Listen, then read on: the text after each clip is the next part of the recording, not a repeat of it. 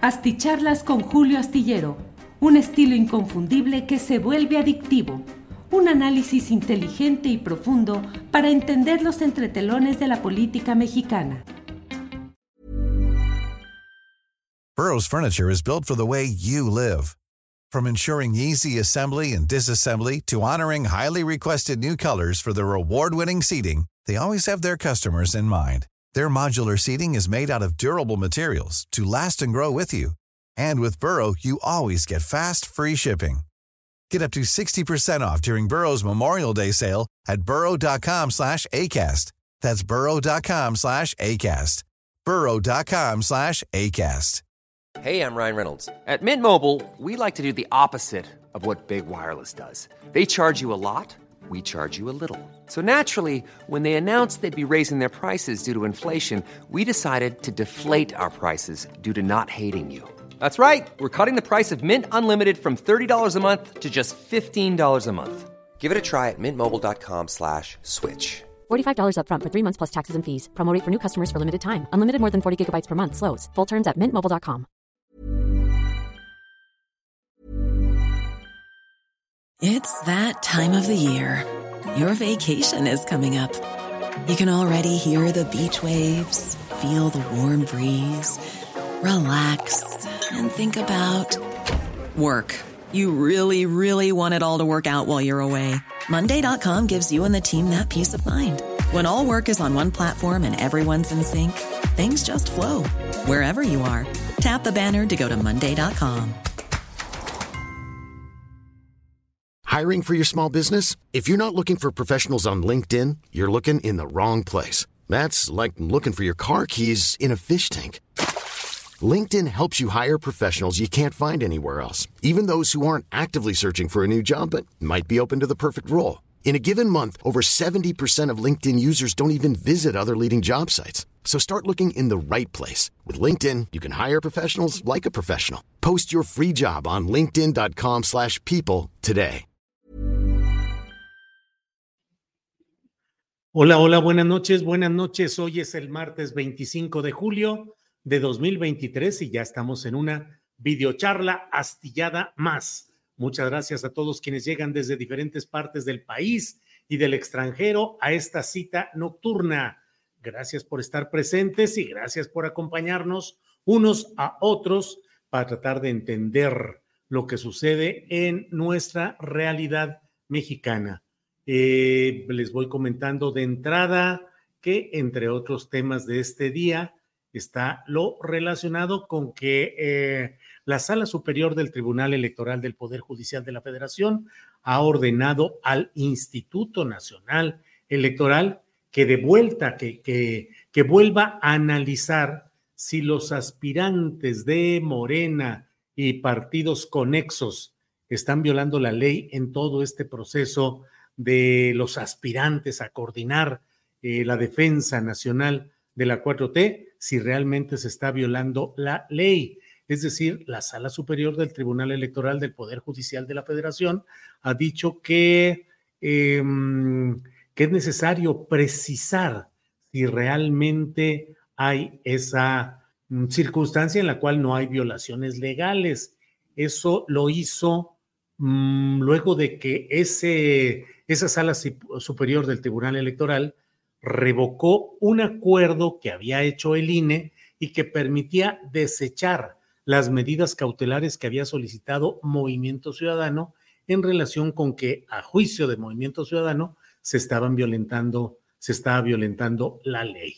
Ya iremos viendo exactamente qué es lo que responde el INE y qué es lo que sucederá en este terreno. Le voy diciendo también que, bueno, Santiago Krill dice que no deja la presidencia de la Cámara de Diputados y no deja la diputación.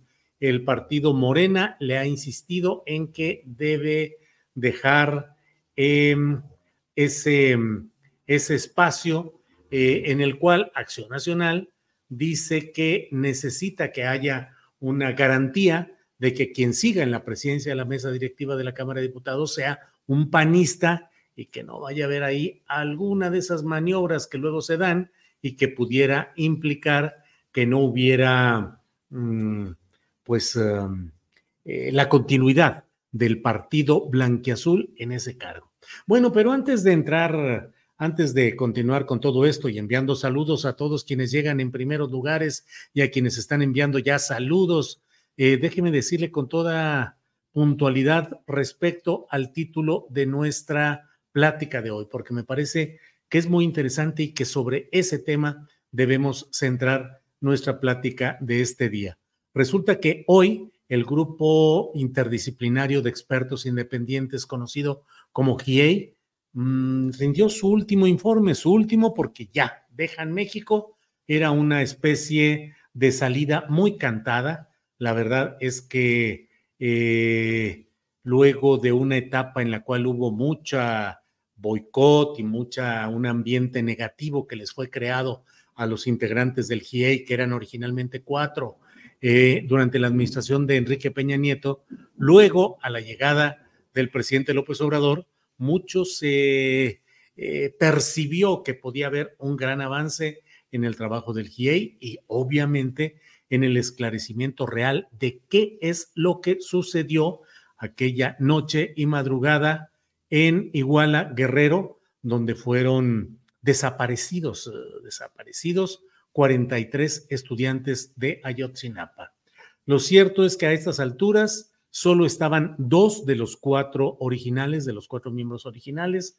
Los otros 2 se fueron porque no encontraron motivo ni manera para poder seguir participando en un proceso que les parecía que estaba ya afectado de una falta de voluntad política del máximo poder en México para esclarecer lo que era, es y parece que seguirá siendo el valladar, la muralla, el punto crítico a partir del cual no avanzan las investigaciones, que es la negativa del poder militar, es decir, las secretarías de la Defensa Nacional y de la Marina y sus diferentes acomodos, sus diferentes expresiones castrenses, donde finalmente no ha habido la disposición para permitir que se conozcan, se analicen, se difundan documentos que, según los datos que sí ha podido conseguir el GIEI, pues apuntan a que ahí están claves y ahí está una cuantía de información que podría permitir saber qué es lo que pasó y sobre todo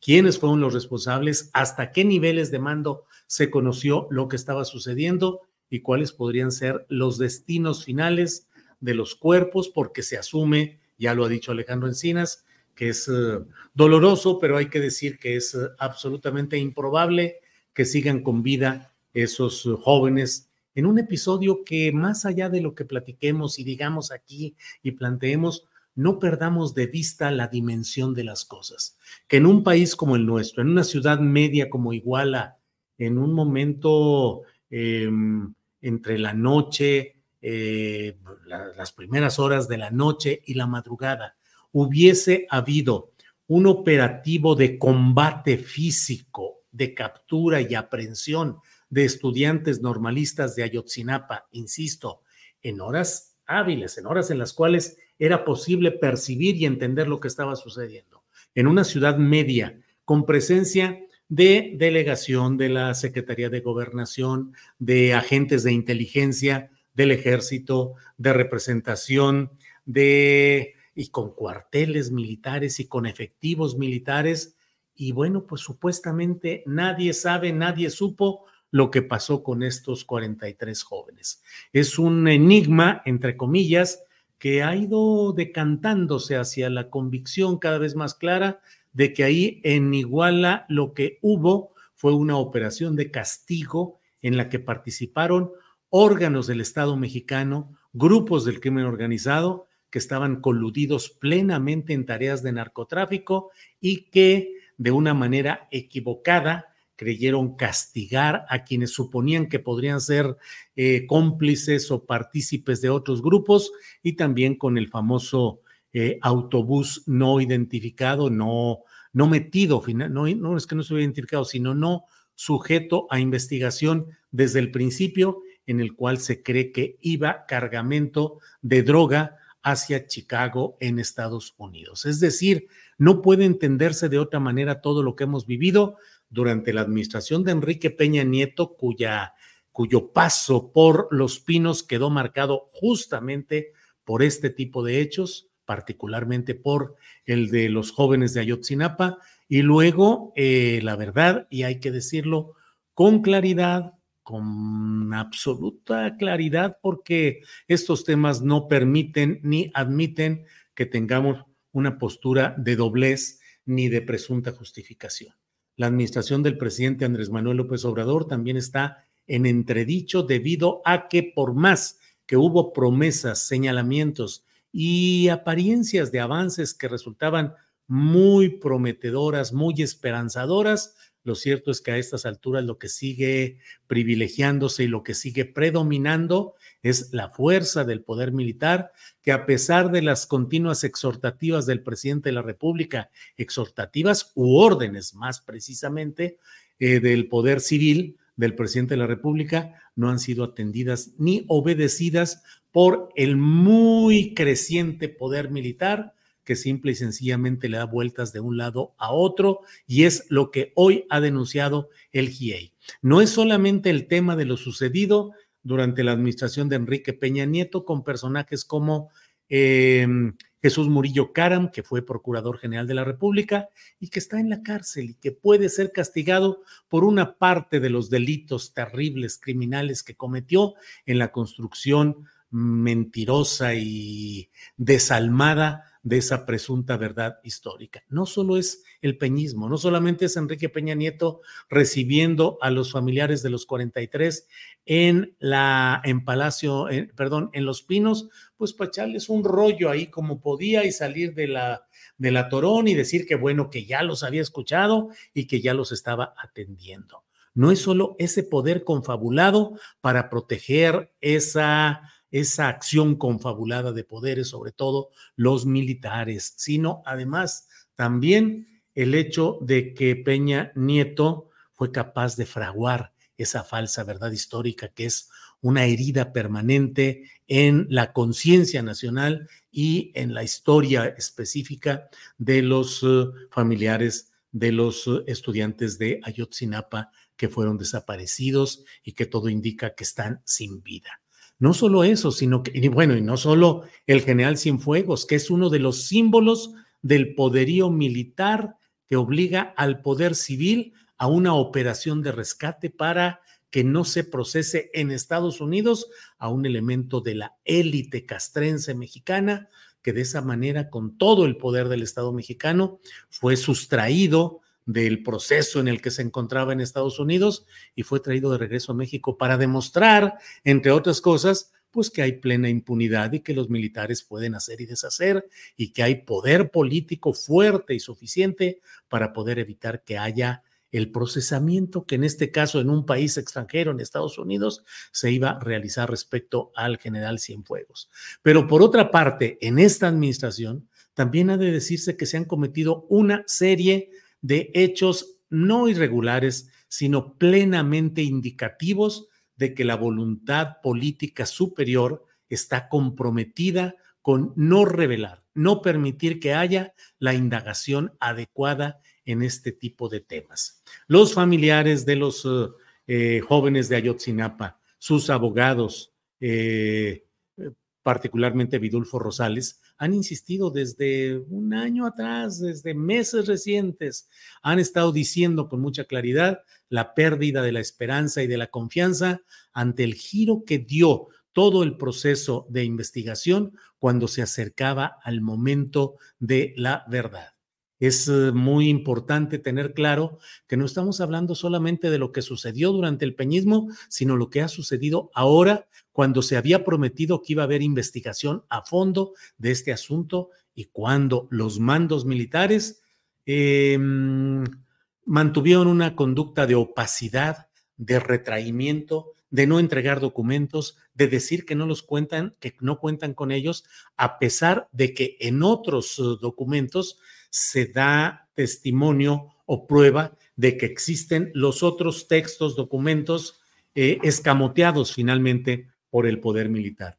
Recordemos que hubo una acometida muy peculiar de Alejandro Encinas a nombre de la comisión gubernamental encargada de este caso, en la que se pretendió pues dar a conocer como un avance con más llamadas tomadas de celulares, con una serie de hechos y circunstancias que no fueron validadas por el propio GIEI, que era el órgano hasta entonces garante de la credibilidad de todos estos pasos y además el órgano que contaba y cuenta, bueno, ya hoy desapareció, pero hasta hoy contó con la plena confianza de los familiares de los desaparecidos de Ayotzinapa.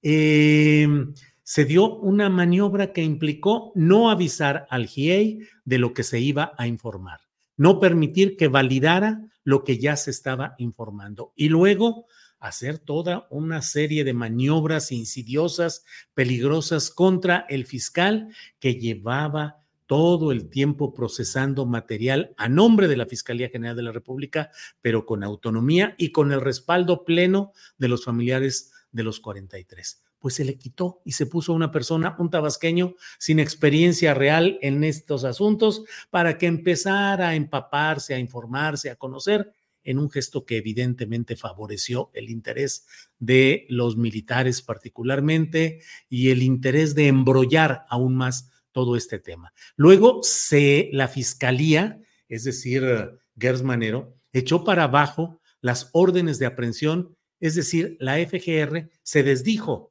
y ya no quiso seguir adelante con las órdenes de aprehensión que ya se habían librado contra militares, más de 10 de ellos, incluyendo generales ya del ejército que habían ascendido de grado, premiados por diversas tareas, ha de suponerse que también las de Iguala Guerrero, y todo ello se dio en un marco que implicó de manera clara un giro y un rechazo a la posibilidad de ir al fondo del asunto.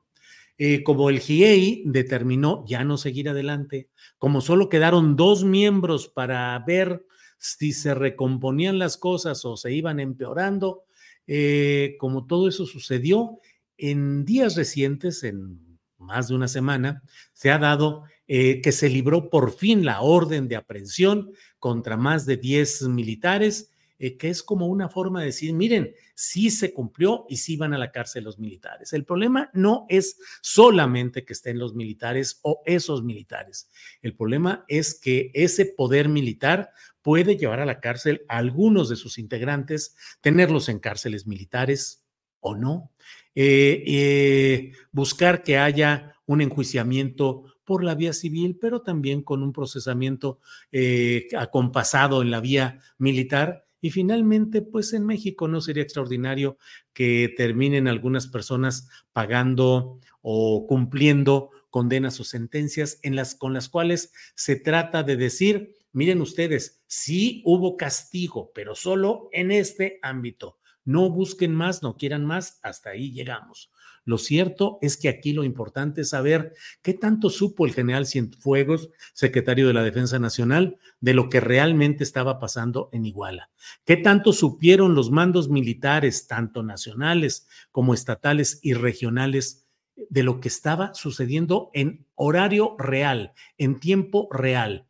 De verdad, no supo el ejército ni sus personajes, sus agentes, sus informantes, sus espías y sus infiltrados no sabían lo que estaba pasando en Iguala Guerrero y de pronto desaparecieron a 43 jóvenes y la inteligencia militar, los mandos militares, la Marina, no supieron nada en una colusión en la cual participaron también elementos de diversas corporaciones policíacas de niveles federales, estatal y de varios municipios, no solo el de Iguala. Así de bananero en nuestro país como para que no se hubiera sabido, nadie supo hasta la fecha realmente qué es lo que pasó, realmente dónde quedaron los cuerpos de ellos, si es que como se asegura ya no están con vida. No puede ser que se siga ocultando o pretendiendo ocultar lo que sucede ahí y no puede ser que haya un ejército cada vez más poderoso, con más encargos, con más responsabilidades y que sea un ejército que, como lo sabemos y como lo hemos denunciado oportunamente, es capaz de realizar las atrocidades más grandes en aras no solo del cumplimiento de un deber institucional, digamos, malentendido, discutible, pero bueno, un enfoque presuntamente institucional, sino no, el arreglo, el entendimiento, el contubernio, la complicidad con los poderes criminales que están esparcidos por todo el país. ¿En qué se puede confiar? ¿Se puede confiar en las fuerzas militares? ¿Realmente es positivo que hoy haya todo este proceso de empoderamiento militar? La Guardia Nacional, que es una Guardia Nacional Militar, ¿realmente nos va a garantizar que no se repitan este mismo tipo de escenas? ¿O por el contrario, lo que hemos visto en la evolución de la investigación sobre Ayotzinapa es una alerta clara y contundente de que ese no es el camino y que, como lo dijeron hoy en la presentación, en el último informe de los compañeros de GIEI, el punto era no poder realizar esta... si el punto, perdón, es que me distraje un poco aquí con una información que estoy viendo, pero si el punto iba a ser finalmente que no se realizara nada confiable en este terreno. Qué terrible es tener que revisar y entender que allí estamos con un punto, un detalle pendiente que se tiene que esclarecer.